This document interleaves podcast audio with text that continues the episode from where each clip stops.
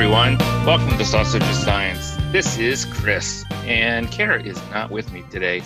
Shh, I'm recording an episode without her. I'm not trying to get around her. I'm actually doing an intro so we can repost episode number five, which is my interview with Cara called Don't Fight That Cellulite. And the reason I want to repost it is one, it's really, really good. She's very articulate. Her research is super interesting. And it's a great example of what I'm coining a term now I call applied biocultural anthropology. BAM. It's based initially on an article published in the American Journal of Human Biology in the September October 2017 issue. The other reason I want to repost this is because Cara tells you at the end how to get a hold of her, but she's not there anymore. Congratulations, Cara. She is now a professor at University of Notre Dame. So anyone who's interested in working with her on any of these interesting projects, almost all of which she still has going on. She's not working with the Albany Devils anymore, but everything else is still a go. You can find her in the fall there. And then you can still get a hold of us in the usual ways. I'm at Chris underscore LY. She's at Cara Ocobock on Twitter, etc. So on. We're affiliated with the Human Biology Association. And I want to thank our producer, Caroline Owens, up front for once for all the fine work she's done, including editing the following podcast rebroadcast for you. Enjoy. So, my co host, Cara Ocobock, here we are recording right now, has a piece called Body Fat Attenuates Muscle Mass Catabolism Among Physically Active Humans in Temperate and cold, high altitude environments. Cara, you're on the Sausage of Science podcast. Why don't you tell me a little bit about this article that you published? How strange to be interviewed on a podcast that I often am doing interviews for. This is such a role reversal. I don't know how to handle this one. Uh, well, first of all, thank you for reminding me that my paper got its uh, its volume and issue number, since I don't often pay attention to that. Uh, but yeah, so this paper comes out of my dissertation work where I was looking at uh, human energetics in different environments and high levels of physical activity. And I followed National Outdoor Leadership School students during spring, summer, fall, and winter as they took part in mountaineering, uh, multi pitch climbs, kayaking, hiking, all of those kinds of fun things. Um, and I have two previous papers that address the energetics and how I modeled their energetics to see how many calories they were spending a day. I'll get to the chase. They were spending a lot of calories a day.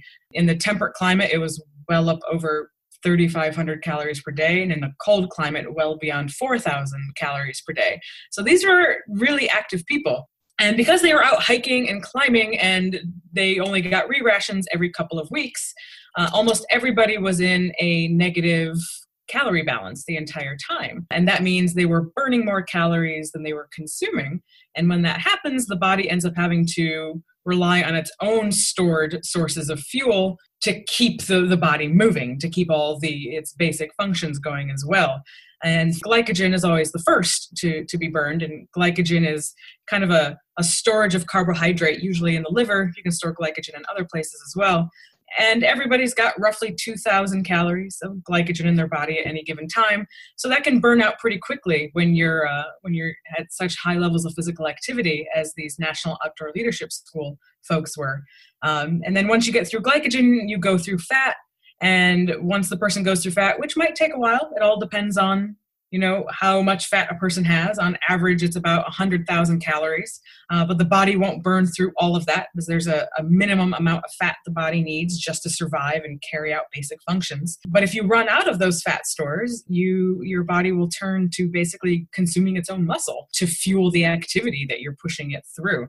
And so that's what this paper was about was looking at the body composition changes in response to that negative energetic balance where they were burning more than they were consuming and seeing how somebody's initial body composition uh, either helped or hurt them before they went out on these expeditions, such that if somebody had uh, more body fat, they could rely on it longer and then spare burning through any lean body mass. Whereas if somebody came out with a very uh, small body fat percentage, they would be much more likely to be burning off lean muscle mass, which is not good for performance and really not good for health either. So that's kind of the long and short of it. Women end up performing better since women have a naturally a little bit more fat than men, uh, so they don't burn off their muscle mass. And um, yeah, individuals with higher percentages of body fat perform or do not lose muscle mass on these courses, these national outdoor leadership courses.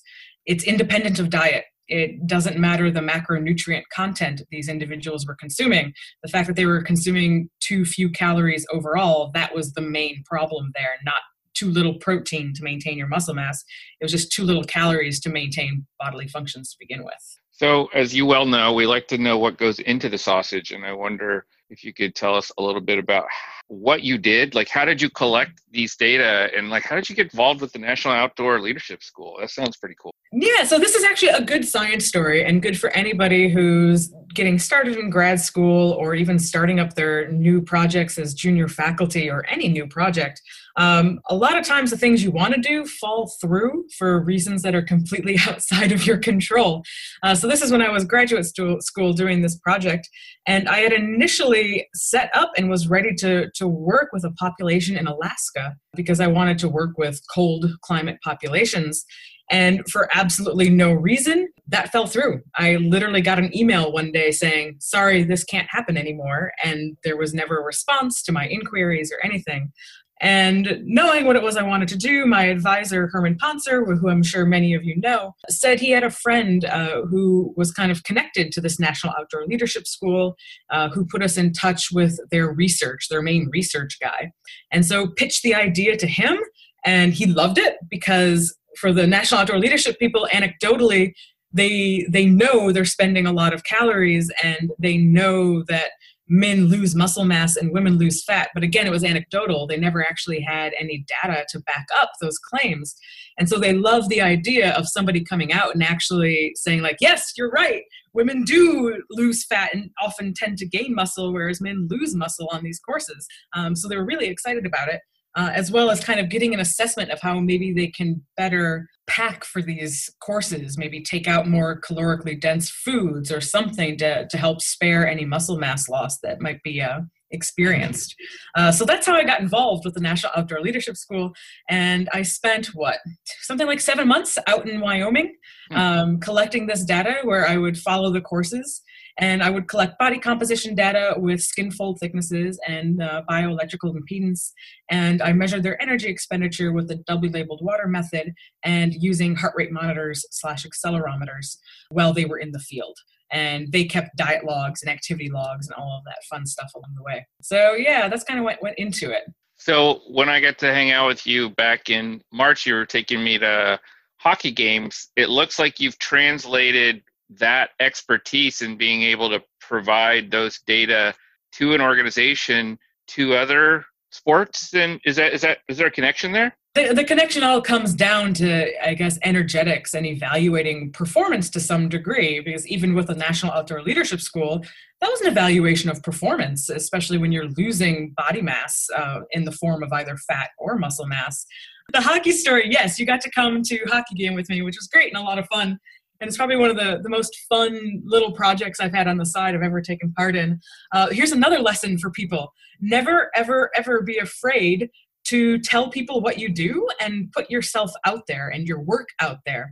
So I worked with the uh, Albany Devils AHL hockey team, and this all came about because my husband and I had tickets to a game and we went. And like a week later, a customer service person gave me a call asking how I enjoyed the game. And, you know, I answered all of his questions. Uh, and then I just said, hey, you know, my name is Cara Ocobock. I'm a professor over at the University of Albany, and I can collect data on body compositions and energy expenditure, and I can collect live heart rates, all of that stuff. And if you want to pass that up the chain to the front office or to the coaches, just to let them know that this is available, that would be great. I never expected anything to come out of it because what customer service rep is going to pass information on to any coaches? Like, you don't expect that to happen. But literally two days later, I got a call from the strength and conditioning coach saying, This sounds great. Let's meet. And then the next week, he came down to my lab and I showed him what we had. And one of our main goals was to compare energy expenditure and intensity by looking at um, the players' heart rates between games and practices to see if they were reaching the same level of intensity during practice that they actually hit during a game. Long story short, they don't. uh, games were much more intense than practices. Uh, and we also saw that their heart rates were really, really high when they were at rest, either in between shifts or back in the locker room in between periods where they would be sitting for 20 minutes or so, they would still have heart rates up and over 120 beats per minute. And we all kind of think this might be something with sympathetic overload, that they're up in a fight or flight mode for the game. But that also means they're they're burning fuel that they might need in the third period of a hockey game or if they go into overtime. Uh, so the strength and conditioning coach um, and I have kind of been talking about ways to to maybe calm them down a little bit, which you know could also impact their play psychologically. Um, but energetically, it does make a little bit of sense to do that. So, are we going to see another AJHB publication on the hockey team, or is that more of a consultation type of gig, or what's going on with that? Oh, I, I do plan on publishing it. I don't know if that would be something AJHB would be interested in. I'm not. I, I worry it might fall too far into the realm of exercise physiology. But if they're open to it, I'm open to submitting it. We'll have to ask our our listeners to chime to in and yeah, let it, let us know if you want to hear more of Cara's work. I mean, we're we're trying to reflect our membership and i don't know that necessarily the membership and the journal are exactly the same um, because you and i both know from our own researches and friendship and experience that while uh, we have this work that falls you know squarely in biocultural and biological and human biological we also have lots of other different research interests so does the mm-hmm. journal reflect the membership's research or is there or is there something more narrow? So i guess last question aside from that i know you recently got grant funding and have yeah. been uh, traveling to the nether reaches of europe. Tell us about that yeah, so um, I got an NSF high risk grant to uh, work with the reindeer herders in northern Finland. And uh, one, I'm super excited about it. So thank you so much, NSF, uh, for thinking my work is valuable enough, valuable enough to fund. But the idea is, is to get a really good look at a cold climate population that still takes part in fairly high levels of physical activity that also expose them to the environment on a regular basis. Um, the reindeer herders have, of course, modernized. We can never romanticize any group as still being, you know, classic hunter gatherer or the, you know, the reindeer herders that still herd with like walking pushing them along with sticks or something like that. No, they're completely modernized, but they are also still taking part in some pretty rigorous activity, and it's still ridiculously cold up there.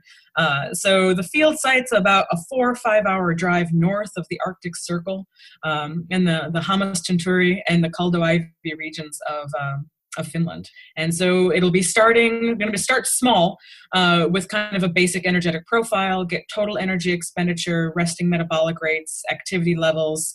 Um, going to do some minor minor biomarkers with glucose, cholesterol, and going to hopefully, if we have the time and it, the willingness is always the thing, uh, collect some initial data on brown adipose tissue activation.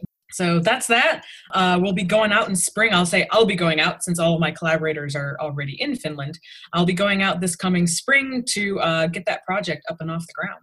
Cool. Well, sounds like you got a lot going on. Are you looking for students? Do you want to? Do you need? Yes. You want to? yes. yes.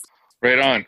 Well, I've been Chris, and and you've now heard uh, my co-host Cara as as our focus, and this is the Sausage of Science for the Human Biology Association. We'll be Thank back you soon. so much, Chris. Yeah, right on.